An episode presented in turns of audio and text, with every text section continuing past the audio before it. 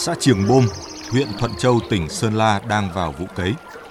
Người kháng ở đây quanh năm chỉ biết cặm cụi, ruộng nương, không thể tin cái chuyện lạ đời xảy ra từ năm 2012. Lò Ngọc Thúy, cậu thiếu niên đang tuổi bẻ gãy sừng trâu, thú nhận mình thực ra là con gái. Cả bản tịm đinh ninh rằng chỉ có thể là ma nhập. Ừ, từ lúc em 8 tuổi là em biết rồi bởi vì thích mặc quần áo con gái và phải thích chơi đồ con gái hơn. Em bảo em muốn lấy chồng, bố mẹ lôi đi xem bói. Mẹ em thì chỉ khác thôi, còn bố thì bảo là bị điên. Bố này với cả là hai anh trai thì lôi em ra định đánh. Còn ông nội của em đến lúc chết ông cũng không chấp nhận luôn mà. Không nghe lời bọn ta thì mày muốn đi đâu đi, xong mày đừng bảo đi đâu là con của bọn tao.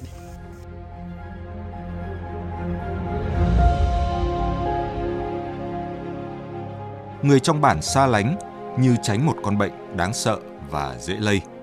Gia đình không chấp nhận. Thúy bị đuổi khỏi nhà khi chưa tròn 18. Gần 10 năm phiêu bạt, Thúy làm đủ nghề mưu sinh, từ tiếp rượu, bưng bê, bảo vệ. Tâm hồn nữ, nhu cầu nữ trong hình hài một người nam. Sự khác biệt ấy dồn đẩy Thúy đi hết từ khó khăn này tới bất chắc kia. Em đi xuống Hà Nội làm, bọn em đi xin việc, họ bảo có phòng riêng, thế bọn em mới chấp nhận là ở. Nhưng mà lúc đó họ bảo là bây giờ chưa có phòng riêng thì ở chung với nhau ai ngờ đâu.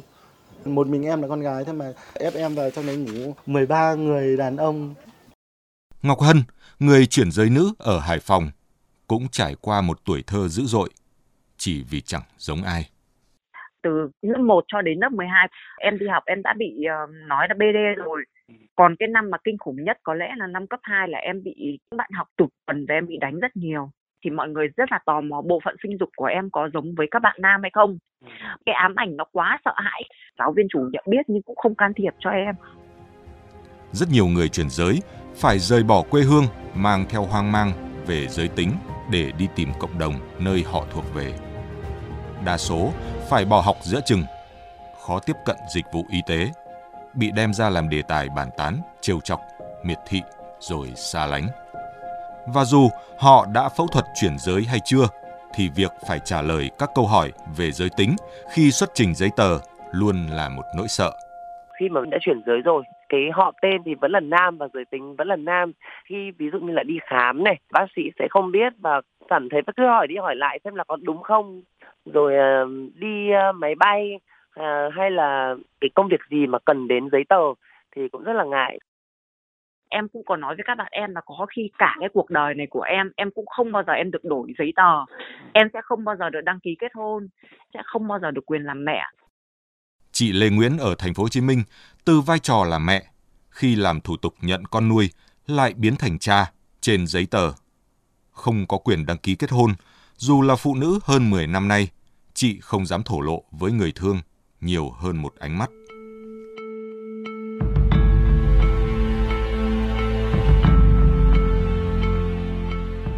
Theo số liệu từ Viện Nghiên cứu Xã hội, Kinh tế và Môi trường IC, Việt Nam có gần 500.000 người chuyển giới. Tỷ lệ này trên thế giới có khoảng 0,5%.